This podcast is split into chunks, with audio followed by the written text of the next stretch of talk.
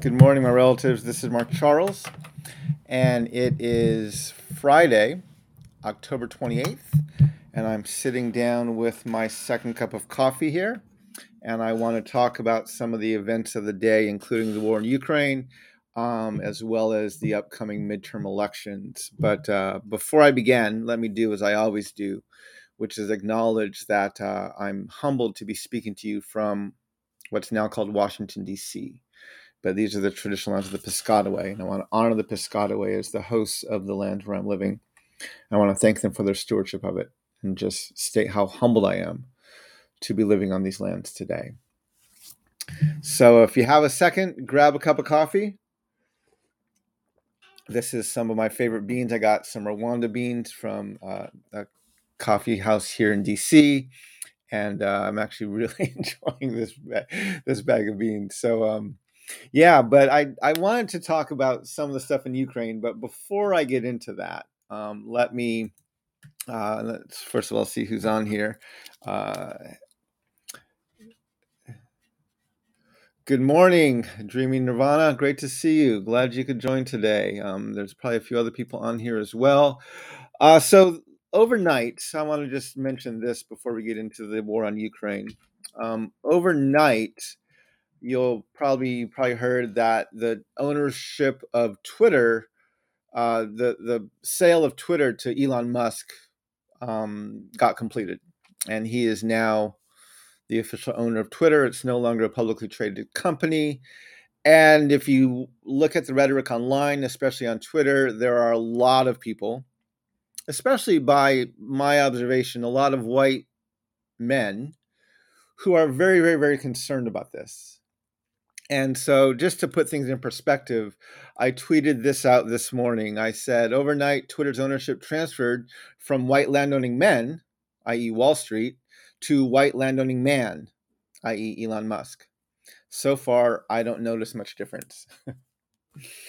Still colonial. Um, I put up with it, but it's still it's it is what it is, and uh, yeah, it doesn't seem to have a whole lot of difference, at least immediately, whether it's owned by a white landowning man or a white landowning group of men. Um, but uh, anyway, there's a lot of uh, rhetoric going on back and forth about the sale and the completion of it today. So that's just my perspective on it. Uh, if you if you have a chance to look at that. Um, so I want to talk about the war in Ukraine, and uh, I want to talk especially about all of the rhetoric that's been going on almost for the past month. It was towards the end of December, if you remember, that Vladimir Putin gave a speech, and in his speech, he threatened to use every measure at his command um, if Russia felt threatened in this war in Ukraine. He was especially talking to the West. Um, there was a story on Reuters that um, highlighted this quote. I'm going to put this in here right now, and I'll put that into the comment section. Um, and in the in this speech, again, this was towards the end of September, the last week of September, probably. Uh, Vladimir Putin said, if the territorial integrity of our country is threatened, we will without doubt use all available means to protect Russia and our people. This is not a bluff. Um, this was in a speech given, a national speech given to the Russian people. And, right, there was a lot of concern because when a nuclear power threatens to use every measure at their command, they're threatening nuclear war, right? They're threatening uh, that they will use their nuclear arsenal to defend themselves. And there was a lot of rhetoric coming out of the Democratic Party. There was a lot of rhetoric coming out of the West, especially Europe and the United States, of how irresponsible, how could this man talk like this? Um, and there was just a lot of panic. About a week later, um, this was in uh, October 6th at a Democratic fundraiser, uh, President Biden was referencing kind of the escalating rhetoric coming out of uh, the Kremlin. And uh, Joe Biden said, We have not faced the prospect of Armageddon since Kennedy and the Cuban Missile Crisis. And of course, he's referring to nuclear Armageddon and the threat of nuclear war between the West and Russia. Uh, however, we have to note he didn't use the word nuclear war or nuclear, right? He didn't talk about that. He used the word Armageddon. And this was this is interesting that he used the word Armageddon because if you if you look up the word Armageddon, uh, I just did a simple Google search, right? So if you look up Armageddon, it, this is what Google told me in the New Testament, the last battle between good and evil before the day of judgment. It's a biblical hit of uh, Megiddo, an archaeological site in the plain of Esdraelon, south of southern day Haifa in Israel, the place where the last battle between good and evil will be fought. And if you search Armageddon online, one of the references you will see frequently is that Armageddon refers to the divine obliteration of God's enemies that that sentiment will appear in multiple different ways. Um, I, I, I saw something similar to that on Wikipedia. I saw it in a bunch of other kind of uh, prophecy type websites and references to Armageddon. But uh, the the thread running through a lot of people's understanding of Armageddon is it does it refers to this final battle, which is a divine obliteration of all of God's enemies. Um, and so again, it's interesting that Joe Biden, President Biden, uses the word Armageddon to refer to the rhetoric by Vladimir Putin that he will use uh, every measure at his command, i.e., his nuclear arsenal, to defend his country. So, again, Russia using nuclear weapons in Ukraine does not by definition mean global nuclear destruction, right? It means Russia will defend itself with nuclear weapons. Um, and, uh, you know, right, it, it's not necessarily meaning global nuclear destruction. To really have global nuclear destruction, you have to have destruction. You really need to have both sides, two sides engaging in all out nuclear warfare right? If this is going to be the final battle between good and evil, you need to you need to have a war, not just one side using their nuclear arsenal like the United States did in Japan, which of course we're the only nation to ever use nuclear weapons in um, in uh, in a military conflict and on civilians nonetheless. Um, we've never fully dealt with that, but that's part of our history of what we've done. And so you have to ask, well, why would Putin using nuclear weapons in Ukraine lead to a final battle, potentially ending the world um, in in this nuclear Armageddon battle? Well, to get into Joe Biden's thinking, we have to go back to August of 2021 when there was a terrorist attack in Afghanistan. And I've referenced this quote by Joe Biden in numerous speeches. I've probably brought it up here on my Cup of Coffee a few times. But again, if we're going to look at Armageddon, we have to understand um, his response. And so I'm going to share, first of all, the remarks he gave that are in the briefing room on the White House website. And I'm going to show a graphic of this, but I'm going to give you the link to this here in the comment section so you can actually look at the entire uh, speech he gave. Um, this was on August 21st, or August 26th, sorry, of uh, 2021. And in his speech, Joe Biden said to those who carried out this attack, as well as anyone who wishes America harm, know this we will not forgive, we will not forget, we will hunt you down and make you pay. I will defend our interests and our people with every measure at my command.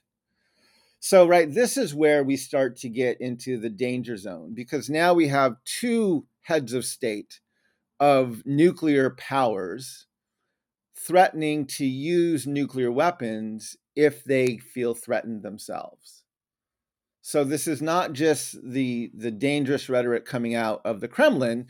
This is the the dangerous rhetoric coming out of the White House, and you might actually note it's probably even more dangerous coming out of the White House because again, we're the only country who's ever used nuclear weapons on civilians ever in the history of the world.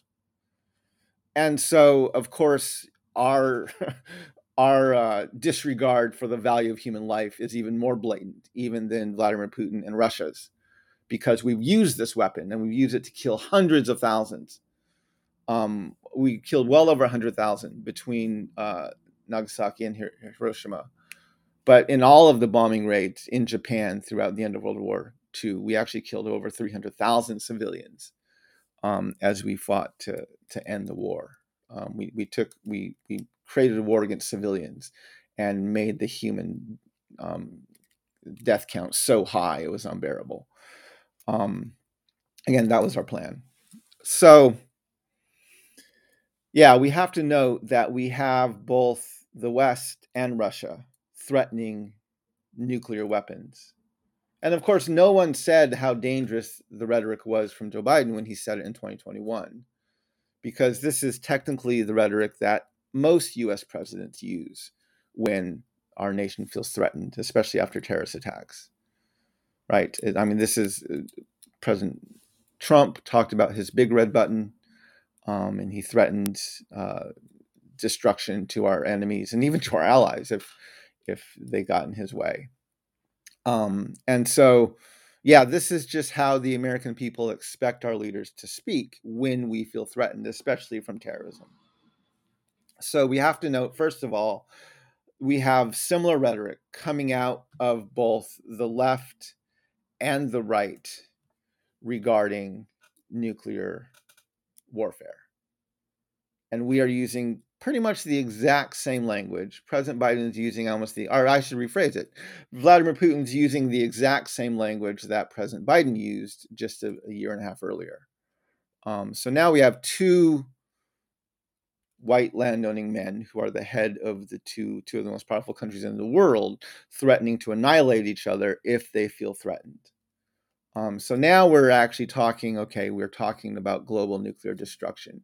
But again why does joe biden use the word armageddon? Why does he frame this as a battle between good and evil with a the destruction of the world resulting and god's side winning?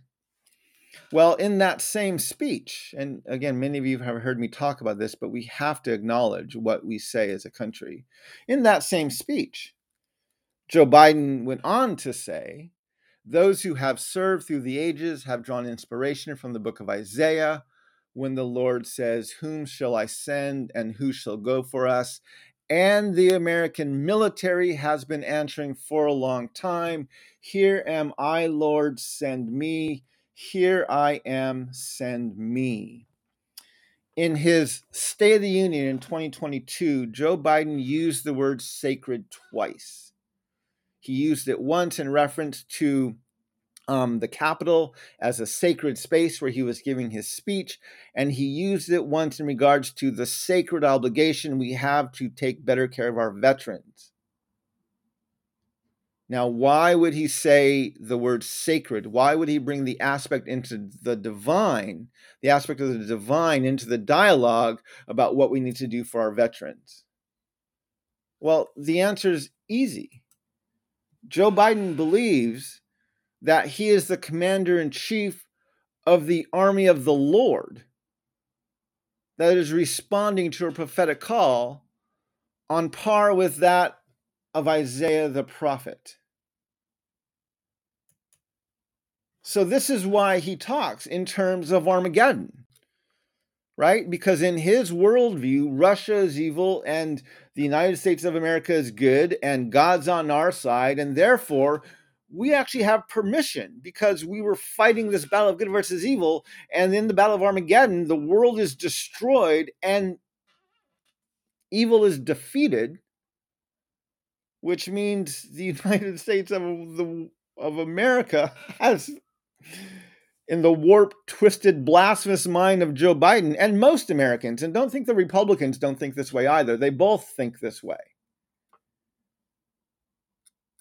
But this is this is how we think as a nation. This is what we want our leaders to talk like. This is what we believe about ourselves.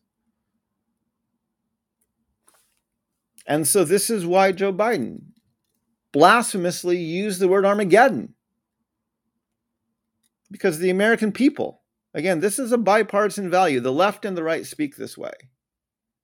The American people believe that we are God's chosen people and believe that our military is the army of the Lord, serving a prophetic call on par with that of Isaiah the prophet. Almost nobody called out Joe Biden when he spoke this way.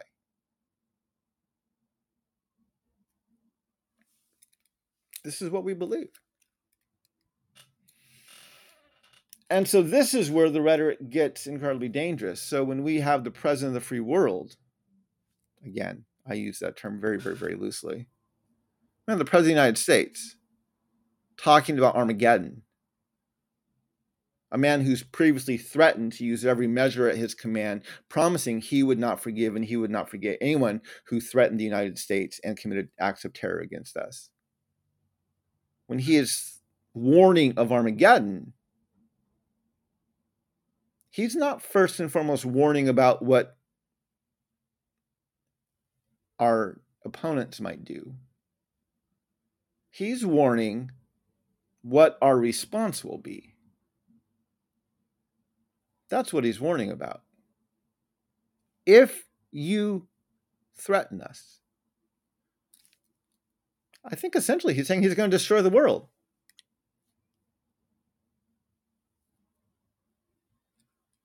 His response will be so great as he commands the supposed army of the Lord. So, yeah, this is where, right, the the rhetoric. I both Vladimir Putin and Joe Biden, both Russia and the United States, are threats to humanity. They both are. Both have a very deep, deep, deep seated sense of narcissism and exceptionalism. And both would feel absolutely justified, probably without an ounce of remorse,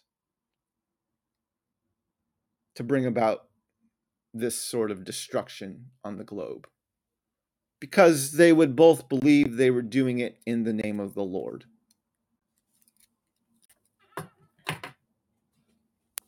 So, as I listen to all of this rhetoric going on about the war in Ukraine and what we're doing and not doing, and what the Republicans are saying, what the Democrats are saying, and all it, it, it this is where it's both absurd and it's terrifying if you think about it.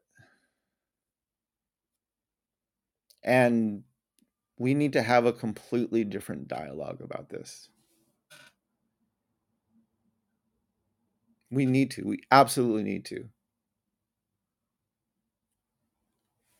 And at some point, as a nation, as a globe, we have to decide we're not going to put up with this sort of rhetoric anymore. Coming from either side. Because I can promise you, right? The United States of America is not, is not the agent of good in this world.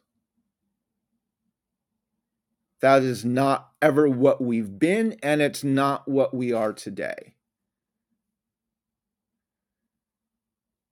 We might have lofty aspirations, but we are nowhere near who we think we are.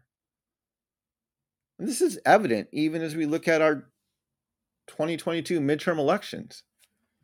Right? Again, again, the the the myth of American exceptionalism runs so deep within our country. I want to highlight this. Just just a few weeks ago, or a few days ago, in an op-ed published on CNN, Joe Biden wrote an op ed regarding uh, the midterm elections. Going to share it right there. And in this op ed, one of the things that he said is he, he talked about all the things the Democrats are doing, all the good things the Democrats are doing, all the horrible things the Republicans are doing. And he's not incorrect in some respects. But he's not telling the whole story either. Right? And one of the comments he made, which really caught my eye, was he said, in reference to the Republican Party, this is not your father's Republican Party. Right? So I'm a little over 50 years old.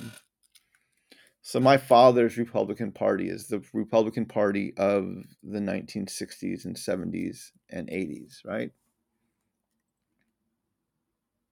And let's just not say, what if we said this is not your father's America, right?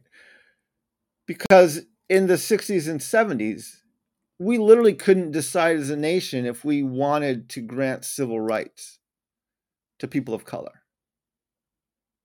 Segregation was alive and well.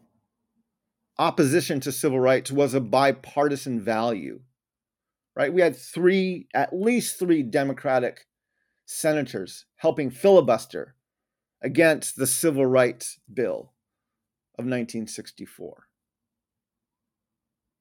Dr. King was assassinated, right? The racial violence was rampant in our country.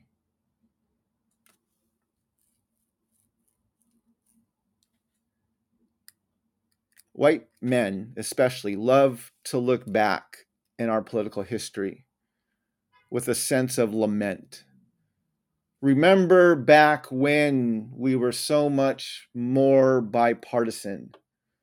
Remember back when when we had civility in the halls of Congress. Remember back when when we could come together on massive problems and figure them out.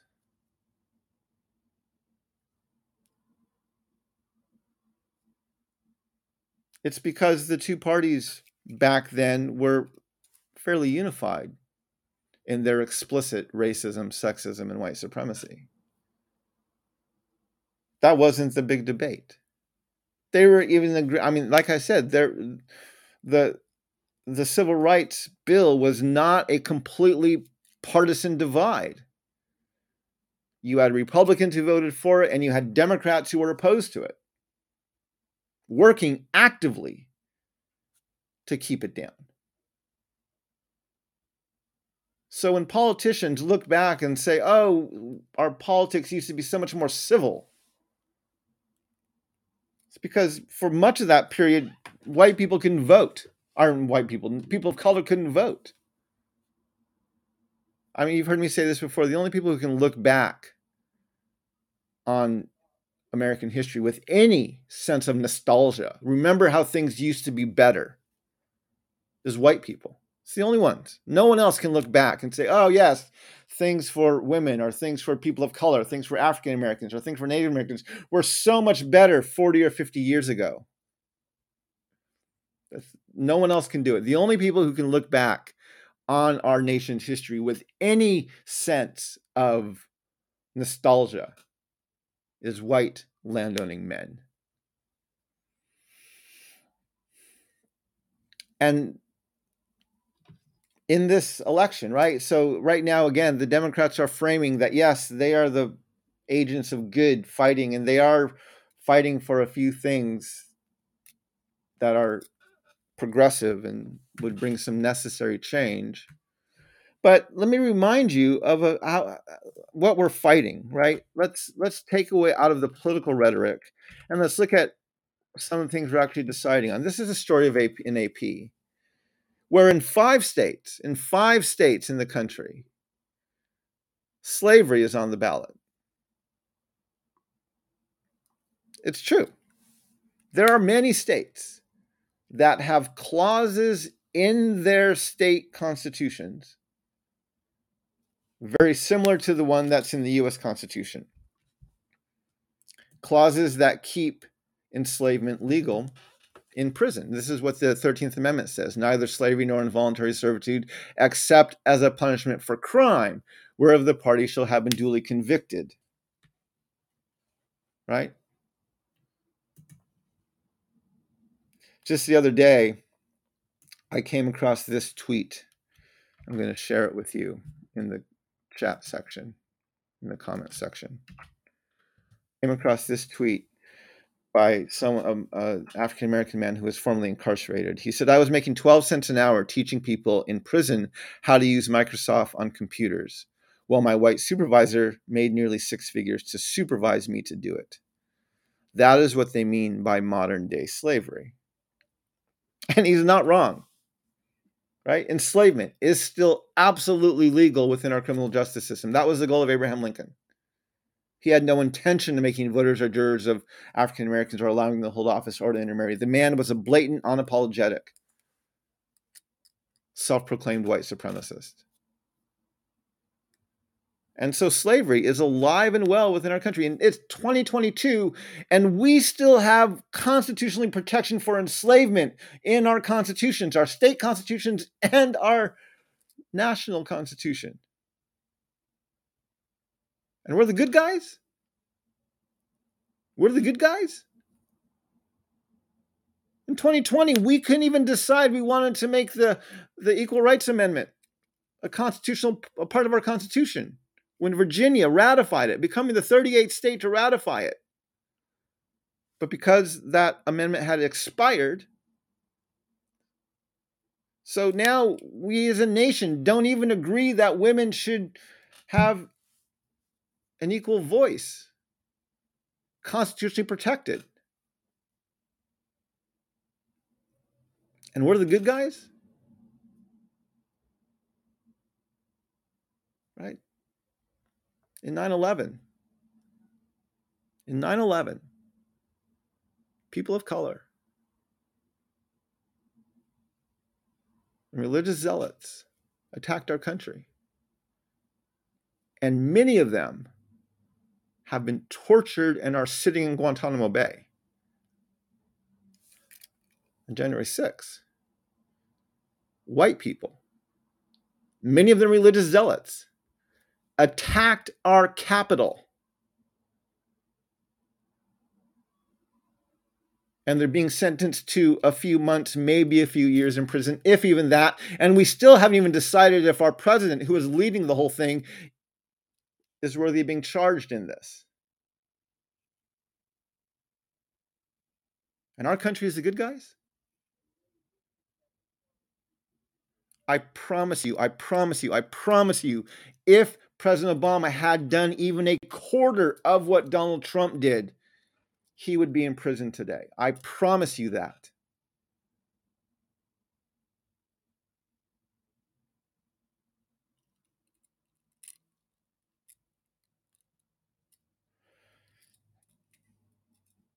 Who we think we are as a nation and who we actually are is so it's a chasm apart not even close.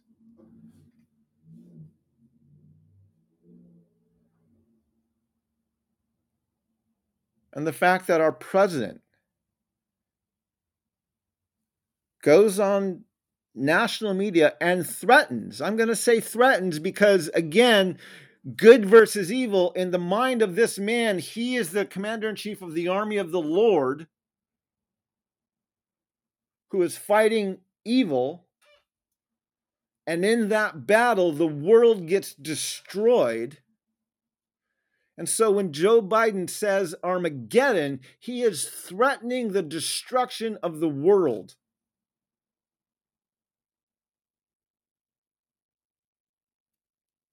And this from the country that dropped nuclear bombs on civilians in Japan. So we know we'll do it.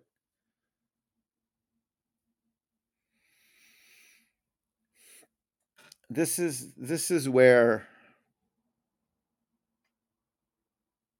the rhetoric of our country and especially the rhetoric of the white landowning men we elect as our leaders is so over the top dangerous. And yes, the Democrats and the Republicans are both to blame. Trump's easy, right? His rhetoric, he's he's blatant. He enjoys it.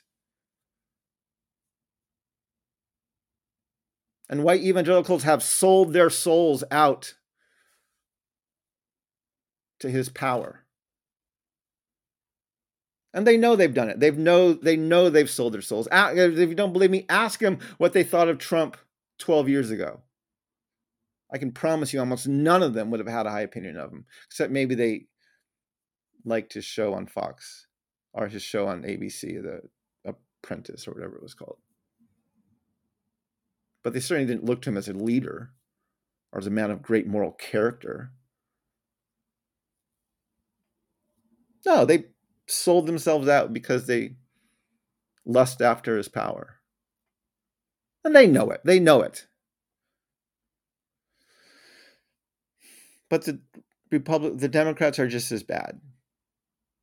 Because Joe Biden speaks using the exact same language. And this is where we have to have such a deeper dialogue than we're having about any of this stuff right now.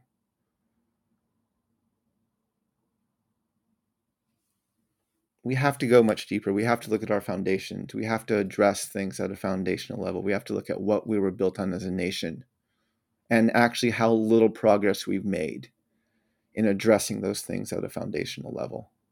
We have to be embarrassed by the fact that it's 2022 and we're just now getting around to putting women into certain offices or putting people of color into certain positions. We have to be embarrassed by the fact that we still have enslavement legal in our constitutions, in the states, and in our national constitution. We have to hold our head in shame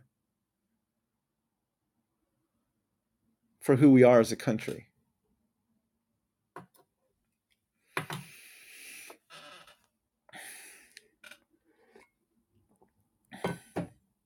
And the crazy thing is, is we think that's our only option, right? I can't tell you when I ran for president in 2020 how many people of color, how many progressive Christians told me, I can't vote for you. I can't support you. I love what you're talking about. I love your vision, but it's too dangerous to support you. Voting for you, they said to me, is like voting for Donald Trump. And I have to put Joe Biden in office as compared to Donald Trump.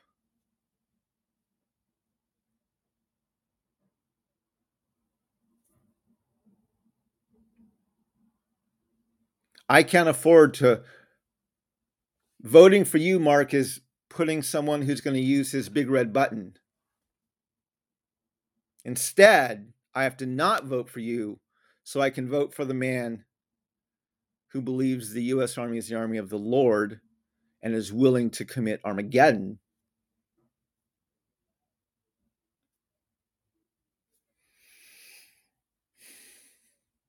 We fall into that. We fall into that.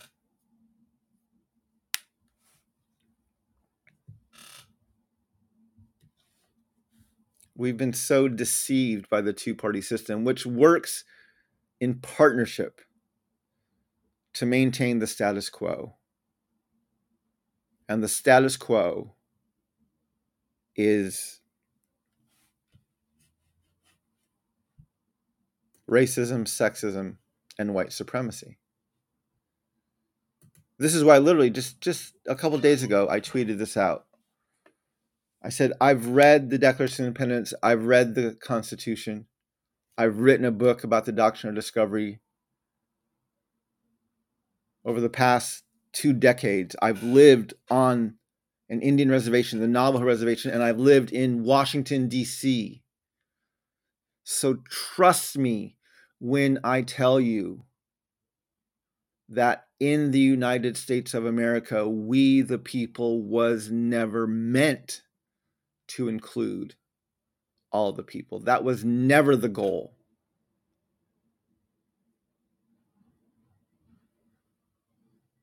And this is why we have to stop playing around where the two parties want us to play around at. And we have to address these things at the foundational level.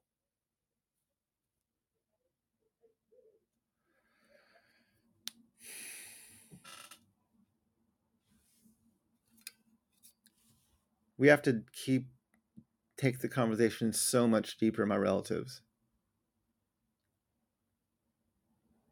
And we have to get courageous.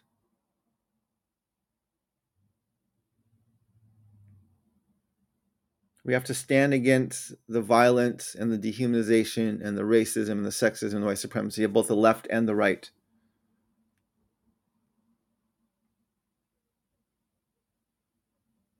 We have to treat everybody, including those we disagree with, with dignity. We need not to resort to violence. And we need to chart a different path.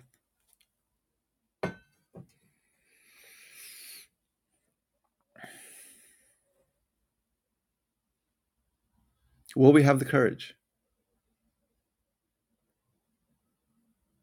I've been fairly silent about the midterm elections because I really don't know what to do. And to be honest, I don't know how to vote. The Democrats, neither Democrats nor the Republicans have any interest in changing these things at a foundational level. And I don't know how to vote. Plus, I live in D.C., so right, I don't even have a member a member of Congress or a member of the Senate I can vote for. We have local officials that we can vote for, but yeah, I, I'm not even a part of this democracy right now. I can't even vote for who represents us in Congress because we have no representation in Congress. And before that, I lived on the reservation where, again, 26,000 square miles if we were a state, the ninth largest state by land mass. And even the Navajo Reservation does not comprise a single congressional district.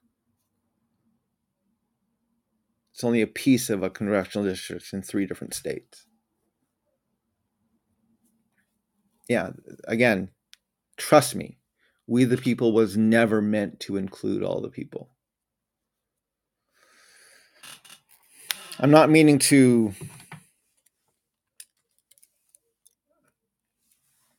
be hopeless, but I am deeply troubled and I'm not sure what to do. One of the reasons I ran in 2020 was because I didn't know what else to do. No one else was going to advocate for these things. No one else was going to bring these things to the table. And that's one of the primary reasons I ran in 2020. So I'm going to continue talking about this as we get closer to the midterm elections. Obviously, we need to participate in our system somehow, in some constructive way. And I'll be honest, I am still looking for a way to do that. But I appreciate you taking some time this morning to join me for a cup of coffee. I hope your cup of coffee is as good as mine is. And uh, yeah, we'll figure this out. We'll continue talking about these things. We'll continue to challenge those in power from both the left and the right. Try to point out the deceptions, the blasphemy, the heresy that comes out of both parties in our country. And we'll call Americans to be even more courageous. If we want to change our country, doesn't first and foremost take anger, it takes courage. So be courageous, my relatives. Let me look at my comments and see who else is on here. See, there's a lot of stuff going on. I kind of got into my words there, so I might have I wasn't paying a lot of attention. Phil Fox, Yat A, Andrea Yat A, thanks for joining. Terry Yat A, hello. Thank you for joining. Um, Norma Yate, good to see you. Thank you for joining. Uh, it's good to see all these voices on here. Um, who else? Munchie Bear. Hey, Ate, been a good morning from Gallup, New Mexico.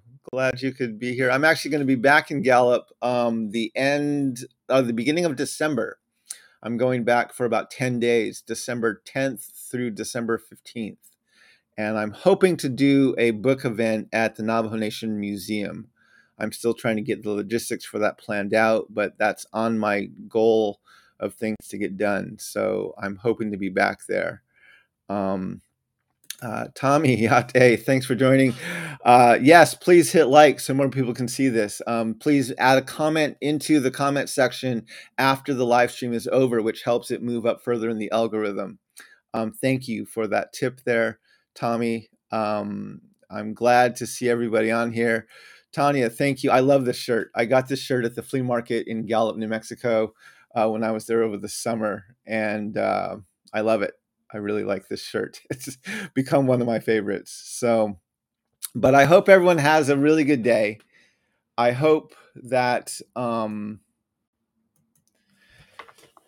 that you are able to uh, help or begin to make sense as we sort through all this stuff about the midterm elections and about the war in Ukraine. Obviously, what's happening to the Ukraine people is horrific, and obviously, what Russia is doing is absolutely unjust and needs to be addressed.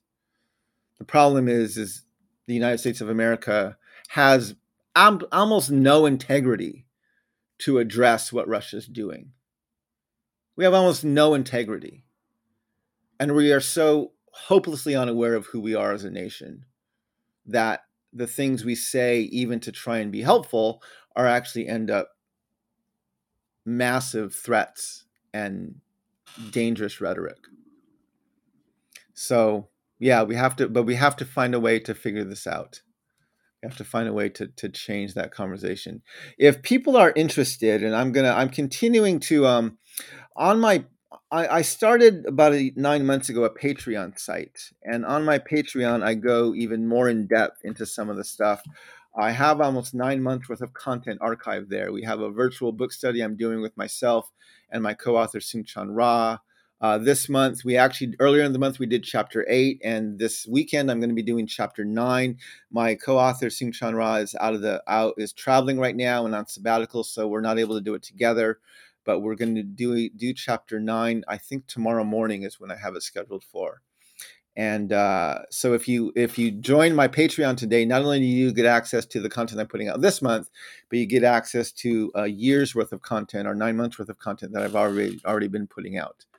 Um, also, I'm doing a lecture on one of my um, my tiers. I have a lecture that I, I do a lecture every month, and my lecture this month is on giving thanks for genocide and it's on the the the honest, the truthful story of the dehumanization and even the genocide that went into the creation of Thanksgiving um, and our celebration of it here in, in this country.